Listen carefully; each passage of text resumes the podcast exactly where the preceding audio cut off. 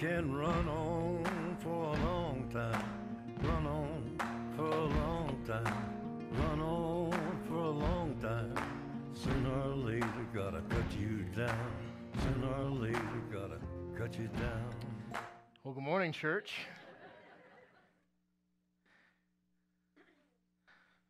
Hope I'm not the only Cash fan in here.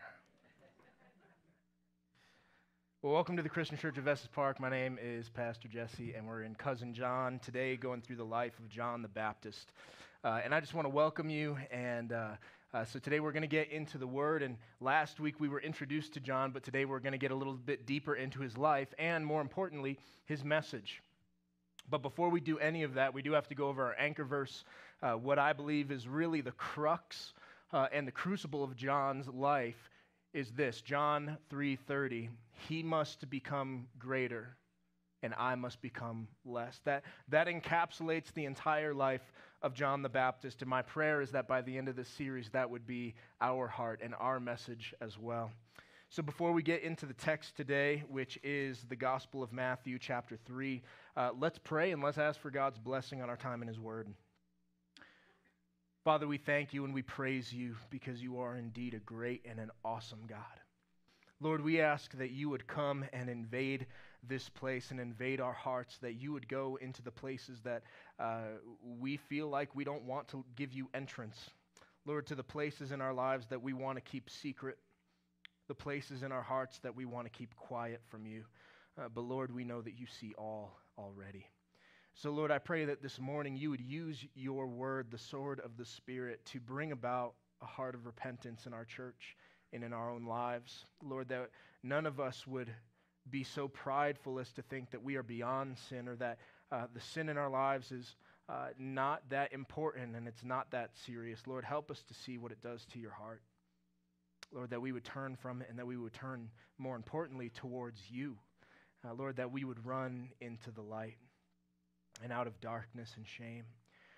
So, Lord, I pray that you would use the life of your servant John, Lord, to open up the doors of our hearts, not only to receive your word, but, Lord, to change and to transform.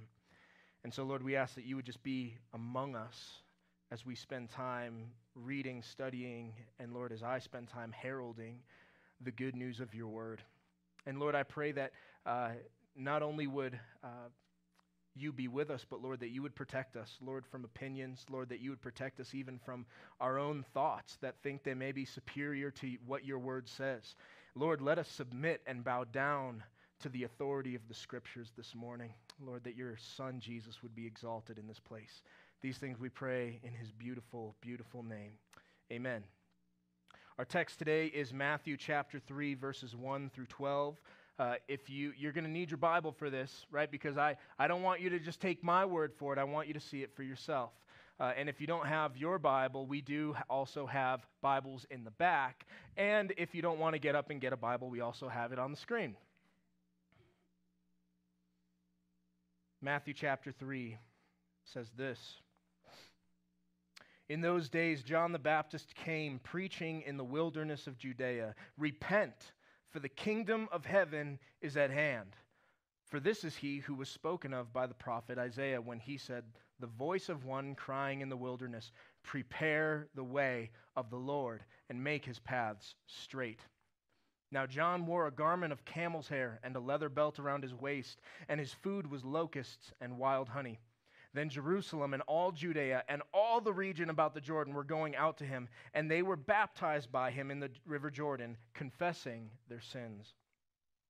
But when he saw many of the Pharisees and Sadducees coming to his baptism, he said to them, You brood of vipers, who warned you to flee from the wrath that is to come?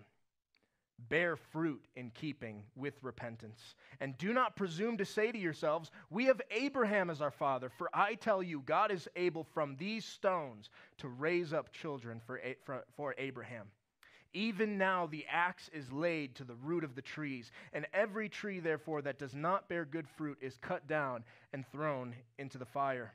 I baptize you with water for repentance, but he who is coming after me is mightier than I whose sandals I am not worthy to carry. He will baptize you with the Holy Spirit and with fire. His winnowing fork is in his hand, and he will clear his threshing floor and gather his wheat into the barn. But the chaff he will burn with unquenchable fire. Church, this is God's word. So, what we see in this passage, uh, at least the first half of it, is a lot of what we saw last week in, in our introduction to the life of John the Baptist. And he is, he is that voice, right? He is the voice crying in the wilderness to make straight the paths of Yahweh, of our God, not just a God, not just an Elohim, not just a master, but capital L, capital O, capital R, capital D, Lord, Yahweh, the name of the God of Scripture, the God of Abraham, Isaac, and Jacob.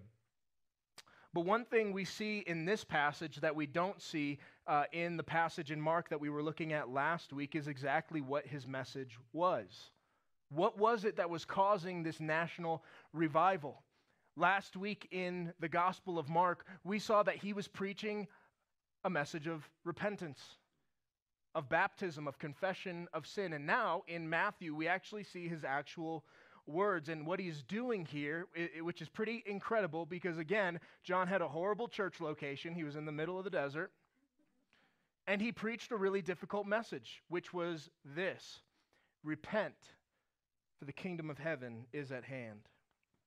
That's a tough message.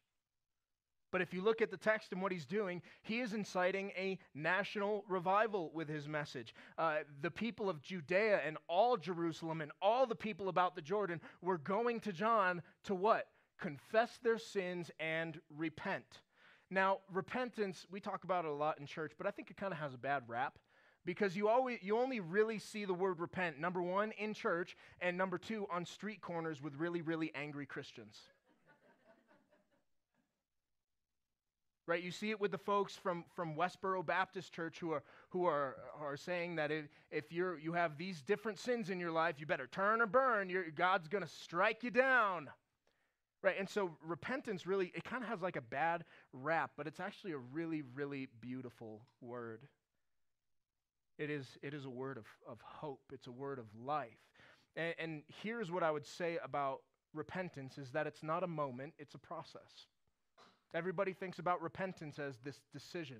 Or maybe you think of repentance as an apology for sin, but it's much deeper than that. And here, here's how I would describe repentance and the process thereof.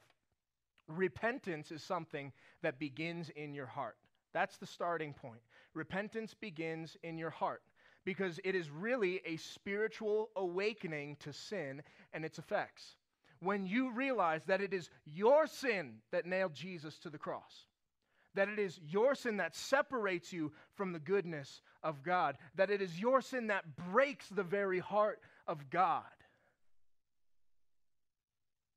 Now, many people might understand that, and they might know it in their mind, but they haven't felt it in their hearts. They haven't felt the weight of their sin. So, repentance really begins by feeling the weight of your sin deep within the binds of your own heart and your own soul. But repentance, true repentance, cannot just stay in the heart. It, it, can't just kind of lounge there and set up a couch and eat some potato chips in your heart. It has to go somewhere. It has to move from the heart, and where it moves to is your mind. Repentance in your heart ascends to the mind. It has to. And the mind is the place of the will, of your decision making. And so repentance begins as a feeling of, I break the heart of God. I am separated from God because of my sin. And it must ascend to the mind where you make a decision within yourself that I'm not going to live this way anymore. It's a decision to say, this is not just a way I'm going to feel, but I'm going to do something about it. And I'm going to make active steps to no longer live in my sin that breaks the heart of God. That is the reason that the wrath of God is upon me. It's a decision to make active steps to turn from sin. And lastly, repentance in the mind. True repentance in the mind works itself outwards to your hands, how you live, what you actually do. It cannot just stay a nice decision. Man, how many people make nice decisions to on January 1st start going to the gym? And a month later, they're 10 pounds heavier than they were at the start of the year.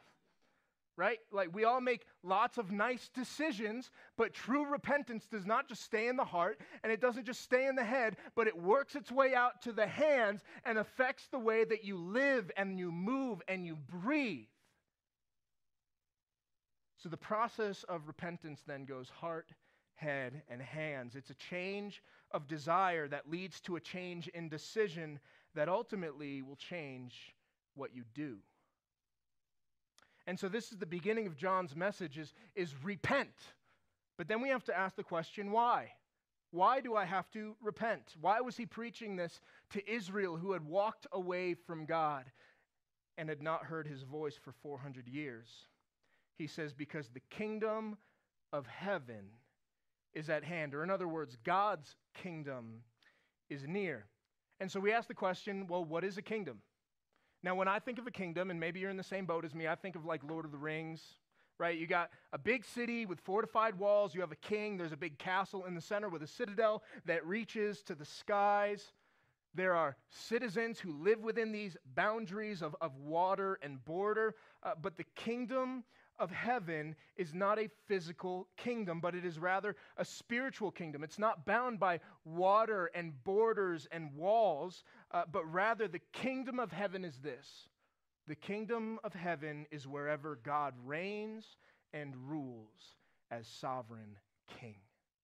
That's what the kingdom of heaven is. And so it doesn't have borders, like you can't mark out the territory of the kingdom of God because the kingdom of God doesn't really have any sovereign soil on this earth except for in the hearts of men and women. That is where God's kingdom reigns. It's wherever God reigns as king. And when we look out into the world, we see a lot of God not reigning in the lives of people. We, see it in, in the hatred in our world, in the violence and the war in our world, in the lack of compassion in our world. We see that the kingdom of God is really a, a personal kingdom that comes and invades lives, not territories and countries and boundaries. And so, if you're a Christian today and the reign of God is upon your life, then, then you are a carrier of the kingdom of heaven where God reigns and rules where Jesus is king. And so then we have to ask okay, if we know what a kingdom is and, and we understand what kingdoms are, and we understand that the heavenly kingdom is not one where we can mark it off with, with boundaries and it has this certain territory, but rather it takes up residence within us, we have to ask well, what does the king do then? In, in any given kingdom where they have sovereign reign and rule, what does a king do? Well, a king does many things, but among them, they set the law the culture and the values of the kingdom. They, they decide how their citizens are going to live. That's what a king does. They set the laws, the culture, and the values of the kingdom. And if a new king comes and he invades a space and he claims a territory as his own, but he finds that there are people within that place that are unwilling to assimilate to the way of the new king, the way of the new kingdom, then there is no place in that kingdom for that person because then they would be living a treasonous life.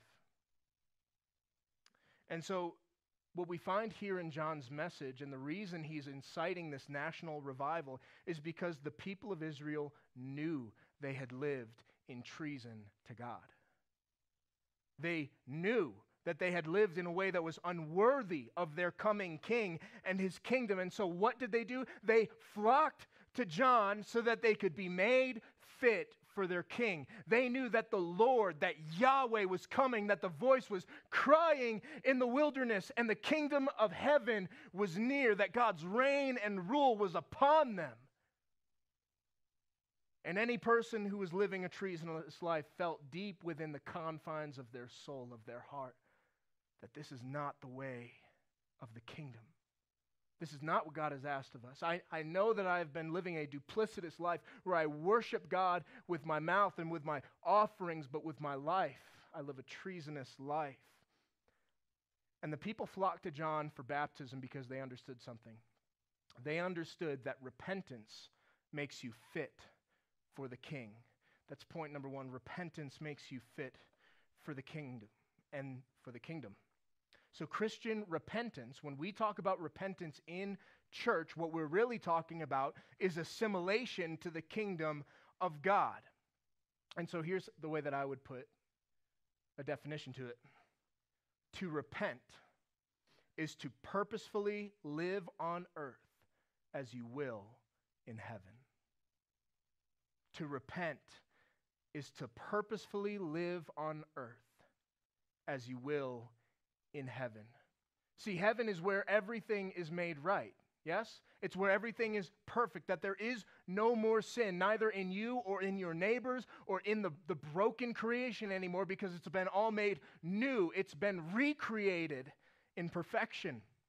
And so, to be a citizen of the kingdom of heaven and to repent and assimilate to the kingdom of heaven is to live now as you will then.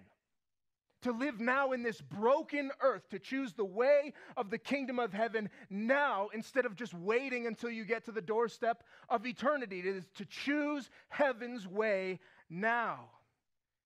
And I think what they understood was that this baptism that John was going to give them, just like John says, I just baptize you with water. I give you a bath and I send you on your way. The baptism didn't make them fit for the king, their repentance did. It wasn't their actions or their accolades that they could bring to the table. It was the repentance in their hearts. They're saying, The kingdom of heaven is at hand. I want to assimilate to it. I want to live on earth now as I will in heaven. Their hearts were turning back towards God. Their minds had changed from loving their sin to choosing to abandon it, and their baptism was their first step. Right? We talk about next steps. It was their first step of walking in repentance. But not everybody got the message. Some people were confused by John's baptism because these religious elites, the Pharisees and the Sadducees, they show up to receive John's baptism, and John takes issue with that. Matter of fact, he's kind of rude towards them. Like, he's kind of mean. He, he calls them, you brood of vipers. And in the Greek, it can actually be translated as, as children of snakes, or, or you are the offspring of a serpent, which is not not too far away from what Jesus says to the Pharisees and Sadducees later in the Gospel of John when he says, You are of your father, the devil. And John kind of mirrors that here in Matthew chapter 3 when he calls them a brood of vipers, you children of serpents. Who warned you to flee? I kind of like that. Like, I kind of like how blunt John is. Like, who told you? Who invited you? Like, who, who invited you to this baptism? Like, and it's because John understood something about the Pharisees and the Sadducees that we need to understand is that they weren't coming to repent, they were coming to escape. They were coming to be safe from the wrath of God. And, and here is their problem that has lasted through generation and generation for millennia is that people want the benefits of the kingdom of heaven without the king of heaven. We want the benefits of the kingdom as long as the king doesn't come with it. As long as the throne stays vacant and we can sit upon the throne and we can continue to live the way that we want to live, as long as I can be king, as long as I can be the sovereign. Well, I want to be safe. Because you talk to any rational person about heaven and hell, and any sane person would choose heaven. Right? Nobody with a working prefrontal cortex is going to choose hell. And I know there's jokesters who are like, I'd rather party with sinners in hell than, than, than cry with the saints in heaven. I think that's like a Billy Joel line. Uh, but if you understand what hell is, that it's eternal separation from God and all his goodness, it's receiving the full wrath and punishment of God upon sin. Nobody actually wants that. Man, I know the most godless heathens that, that talk about heaven like they're going there. They, they have no interest in repentance. They have no interest in living the way that God calls us to live. They have no interest in the kingdom of heaven until they actually get there.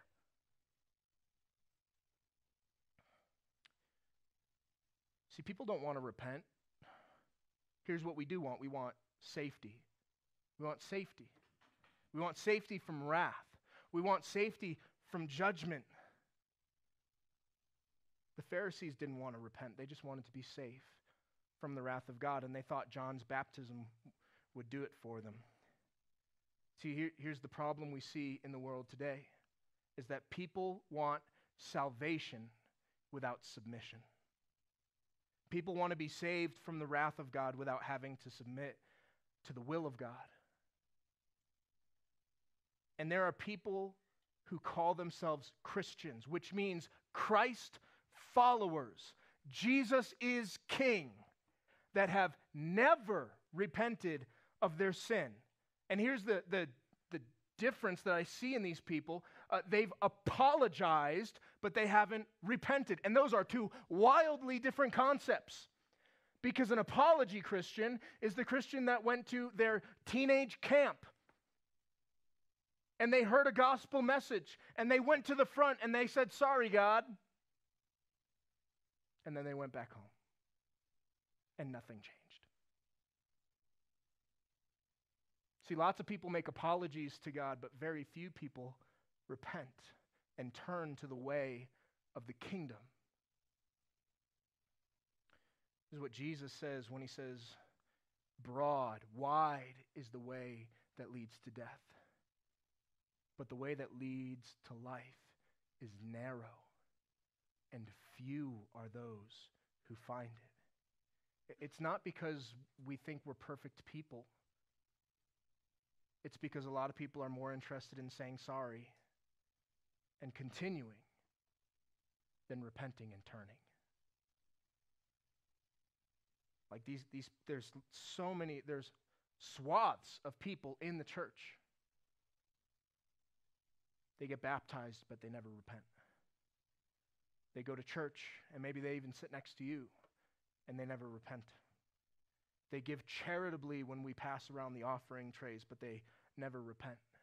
They sing songs of praise, but they never repent. Maybe they even serve in the church, but they have never repented of sin.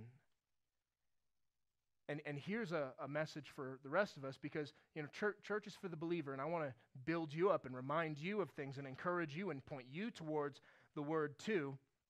This isn't just information for the non believer, this is information for the believer.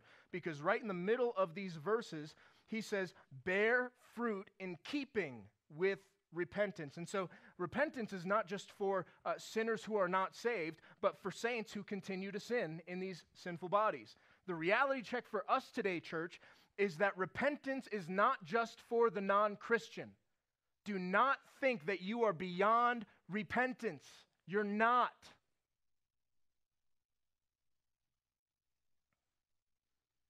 Because it's not just a one time event. Every Christian in this room, sitting to your sides and in front and behind you, every Christian, including you and all the people around you, are called to a daily lifestyle of repentance by which you commit to killing your sin and committing yourself to the way of the kingdom, to live differently on earth and to live right now as you will forever in perfect heaven. And, and I would say that there are people, there, there just has to be statistically, there are people even in this church who are truly saved. They haven't apologized, they have repented, they have been washed by the blood of the Lamb, but they've just backslidden. They've, they've taken their foot off the gas when it comes to kingdom living and repenting of sin. And, and so let me encourage you and really remind you this morning that the day of your salvation was the day that your repentance began. It wasn't just the day of your repentance, it was the day your repentance began, like a seed being sown in the ground so that a tree could be produced and bear good fruit. The day of your salvation was the day that your repentance began, and you are called today. Let me call upon you today to bear fruit in keeping with that repentance. But ultimately, why does it matter whether or not we repent? Right? Because we preach it here. And this is the true gospel that it is by grace through faith in Jesus Christ. That is how one is given, how one receives salvation from sin. Why should we care? Well, it's because John had a very sobering message for those who did not repent and bear fruit. That there are a lot of people, as, as Jesus explains in his parables, there's a lot of people who the seeds are going to go out and they're going to go into the soil and people are going to be real excited and then the worries of the world are going to choke them out. And they're not going to bear fruit.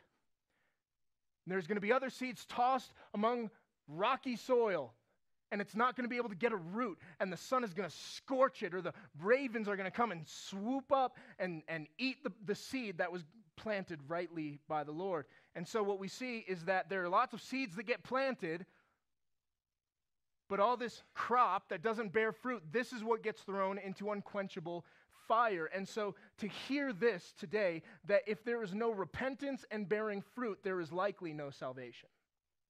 And so, this is why it's important because John's message is if you are not bearing the fruits of repentance, the wrath of God remains upon you.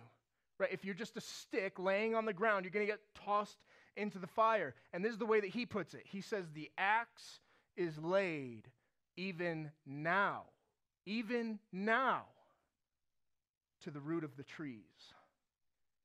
Which means the doorway of death is, is close for all of us. Our lives are, are but a vapor, a mist. They're short. So even now, the axe is laid to the root of the trees, or as the poet Johnny Cash would say, you can run on for a long time, but sooner or later, God will cut you down. This is a, a scary message. And so you may be sitting out here, and, and you might be thinking, well, how dare you? How, how dare you preach a message of fear in church? How dare this young pastor preach such a scary message? That is, are you trying to scare us into heaven, Jesse? How, how dare you use the pulpit for such a purpose?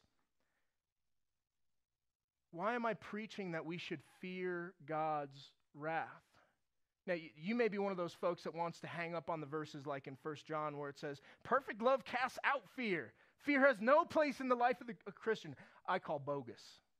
Fear absolutely plays a part in the life of a Christian because look at all the other verses in Scripture that talk about fear. Proverbs 1 7, the fear of the Lord is the beginning of knowledge.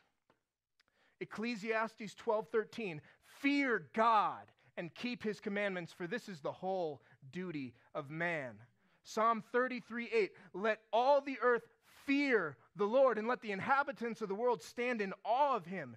Luke 150 his mercy is for those who fear him from generation to generation. Proverbs 14:27 the fear of the Lord is a fountain of life that one may turn from the snares of death or maybe repent. And then from the lips of our Lord Jesus himself do not fear those who can kill the body but cannot kill the soul but rather fear him who can destroy both soul and body in hell. And so, what we find here throughout the whole counsel of Scripture is that fear is not actually a bad thing. Rational fear, I would argue, is a gift from God because there are things in this world that we should be rationally afraid of. What is fear? It's just an emotion that tells you that danger lies ahead. Right? So it's like should we live in such a fear that we wear five masks when we go to the grocery store? Probably not. Should we be afraid of clowns? Probably not, mostly. But there are things that we should be afraid of. Like if a bear is in your living room, or if the kitchen is on fire or if you're in the middle of the ocean and your boat begins to sink as sharks begin to circle. There's reason in this world to fear, but more than any of those rational fears that we should have, we ought to fear an all powerful God who has a, I want to use the word vicious wrath towards evil and sin.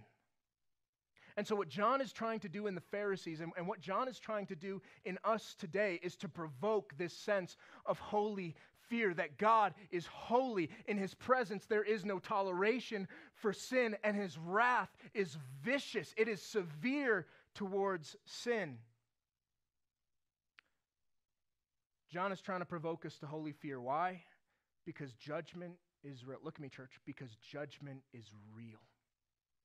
because his wrath is severe and because eternity is a long time.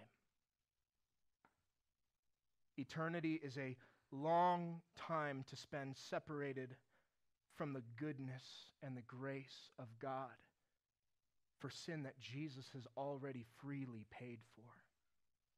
Eternity is a long time to spend paying a punishment that you don't have to. But even as harsh as this confrontation has been with these religious people, there is such a beautiful glimmer of gospel hope in his words. And it's for us too. I want you to look with me in verse 12. He says this His winnowing fork is in his hand, and he will clear his threshing floor. That is the world. And he will gather his wheat into the barn.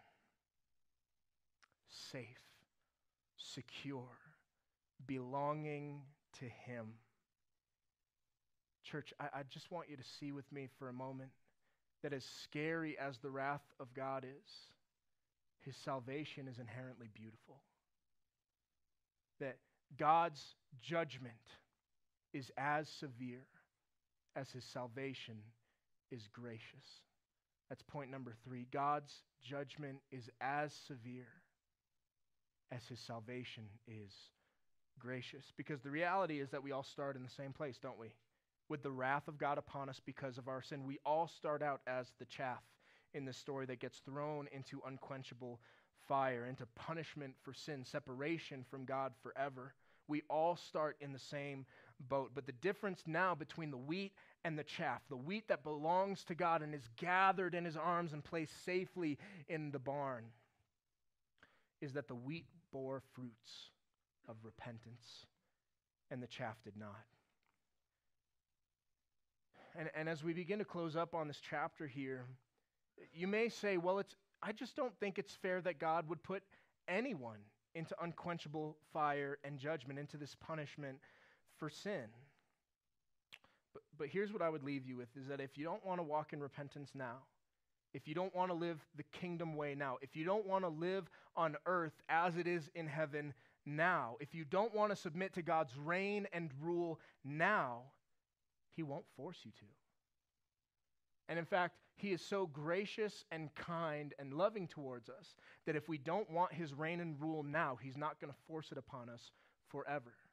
Because that's ultimately what heaven is it is the ultimate, supreme, sovereign reign and rule of God. And so if you don't want that now, temporarily, your life is but a vapor. If you don't, if you don't want God's reign and rule for the vapor, He's not going to force it upon people for eternity. He is just that kind. And so, church, let me leave you with this that we must repent. And as Christians, we must live in repentance. We must live the way of the kingdom now. And it's an upside down kingdom where we are called to what? pray for those who persecute us, love our enemies. Instead of being greedy and selfish, we are called to be uniquely and radically charitable and hospitable to the stranger. And instead of chasing the lusts of our flesh and our heart, we are called to love our spouses and, in fact, lay our lives down for them, that is the way of the kingdom. And we need to repent and, and turn towards the way of the kingdom now, to live today on earth as we will in heaven forever. Church, God's future kingdom belongs to those who submit to it now. The Pharisees thought a baptism could, from John, just taking a bath, could bring them into the kingdom of heaven and make them fit for the king. And in fact, John says, and, and don't presume to say among yourselves that Abraham is our father. So your actions do not make you fit for the king and the kingdom. Your accolades and what you bring to the table don't make you fit for the king and the kingdom. Repentance does. God's future kingdom belongs to those who submit to it now. Let's pray. Father, I thank you and I praise you. Lord, for the gift of repentance, this beautiful word, this change of heart that leads to a change in our heads, that leads to a change in our hands. And, and Lord, I pray that for your church, that we would strive, that we would bear the fruit of repentance, that we would live in such a way that we are after the kingdom of heaven, that we would be after your reign and your rule in our lives, that we would submit to your law and your values and the culture of the kingdom. Lord, that we would want to live on this broken earth as we will one day forever in heaven, because, Lord, to those who repent and trust in your Son Jesus belongs the kingdom of heaven. So, Lord, let us strive after that. And, Lord, for our unsaved friends and our families, and Lord, if there is anybody in here that does not know you, that has not trusted in Christ for salvation, and maybe they've apologized, but they haven't repented, Lord, I pray that you would bring those people to their knees in submission and fearful repentance, Lord, knowing that you are the only one that can save them from your wrath towards sin. Lord, as hard as a message as it is, Lord, we just lean right now on the beauty of the gospel. Lord, that this gospel that calls us to repentance is what can remove our sin as far as the east is from the west. And so, Lord, I pray that there would be people today who trust in you for the first time and repent of their sin and choose the way of the kingdom. Lord, we love you and we praise you, and it's in Jesus' beautiful name that we pray. Amen.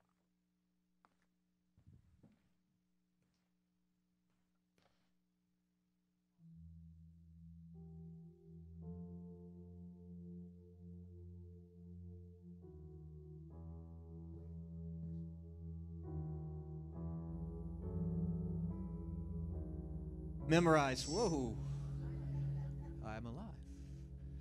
If you want to memorize uh, John 3:30 and that reminder that uh, in the Christian life it's about Jesus. He may increase and we must decrease. And that's a great first step, be able to remind us how to, to be able to walk in repentance. And as you do that, maybe the second thing that, that you need to take this step this morning is actually repent of sin. And he said, not just to have this, this moment of confession, of of, of desire, but actually turning to God and this, and to make it more than just an act of the heart or the head, but also to make it into our lives. So maybe that's your commitment this morning, and if that hit you and you need some help with that, I want you to come talk with me uh, or Pastor Jesse. We're going to pray with you and walk along beside you uh, because that's why God gives us the church. We get to uh, to walk this road together. Maybe the next thing that you, you need want to do is to to confess your sin. There's an amazing passage that tells us that if, uh, First John, if we confess our sins to God, that He's faithful and He's just and will forgive us our sin and cleanse us of all unrighteousness. As when we bring our sins to God, that He does this work in us, and repentance is not just an act of us alone, but the Holy Spirit comes along beside us and helps us. So instead of hiding our sin from God, bring it to the light. Bring it to Him because He will heal you. He's faithful and just and always will. So maybe that's your step. And the last one that we have here is to make a commitment to bear repentant fruit. It's, it's that commitment to say, from this day, I'm, I'm not going to be one that just keeps my faith in my head. I'm not going to just have a, a feelings based faith, but I'm going to start. You're not going to be perfect, but I'm going to start to be able to, to follow after God, living now like I will you need to make that commitment, I encourage you to do that. There is freedom and life and hope, and it is a great way. The kingdom lifestyle is a wonderful thing. Now, maybe you have a different commitment that you need to make. The Holy Spirit speaking to you now. You write that down. If you have a prayer request, uh, put that down onto the thing. And in just a moment, we're going to take our offering. And I invite you, as we take our offering, take this connection card, drop it in the offering basket as it's passed along with your tithes and your gifts. And of course, and after this, if you need to talk with any of the pastors for prayer or encouragement, uh, support, uh, come chat with us. Uh, we are here to support you as we live this new life uh, together. It's a great life. So let us pray as we make our commitments and our, and our offerings. Father God, thank you for your goodness. We're so grateful that you are holy and you've called us to a holy way of living that is not like the rest. We'd see the death and the destruction of this world. Why would we want to live it any longer?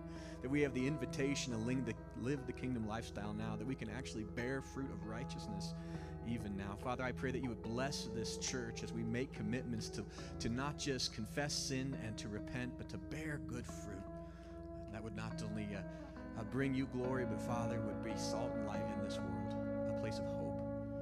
Father, take these commitments, draw our hearts to you through them. Father, we ask that you would be glorified through, through our actions, through our beliefs, Father, but also through the way that you work through our lives. Take our tithes and offerings to build your kingdom in us and through us and for your glory. We pray this in the wonderful name of Jesus who saves us.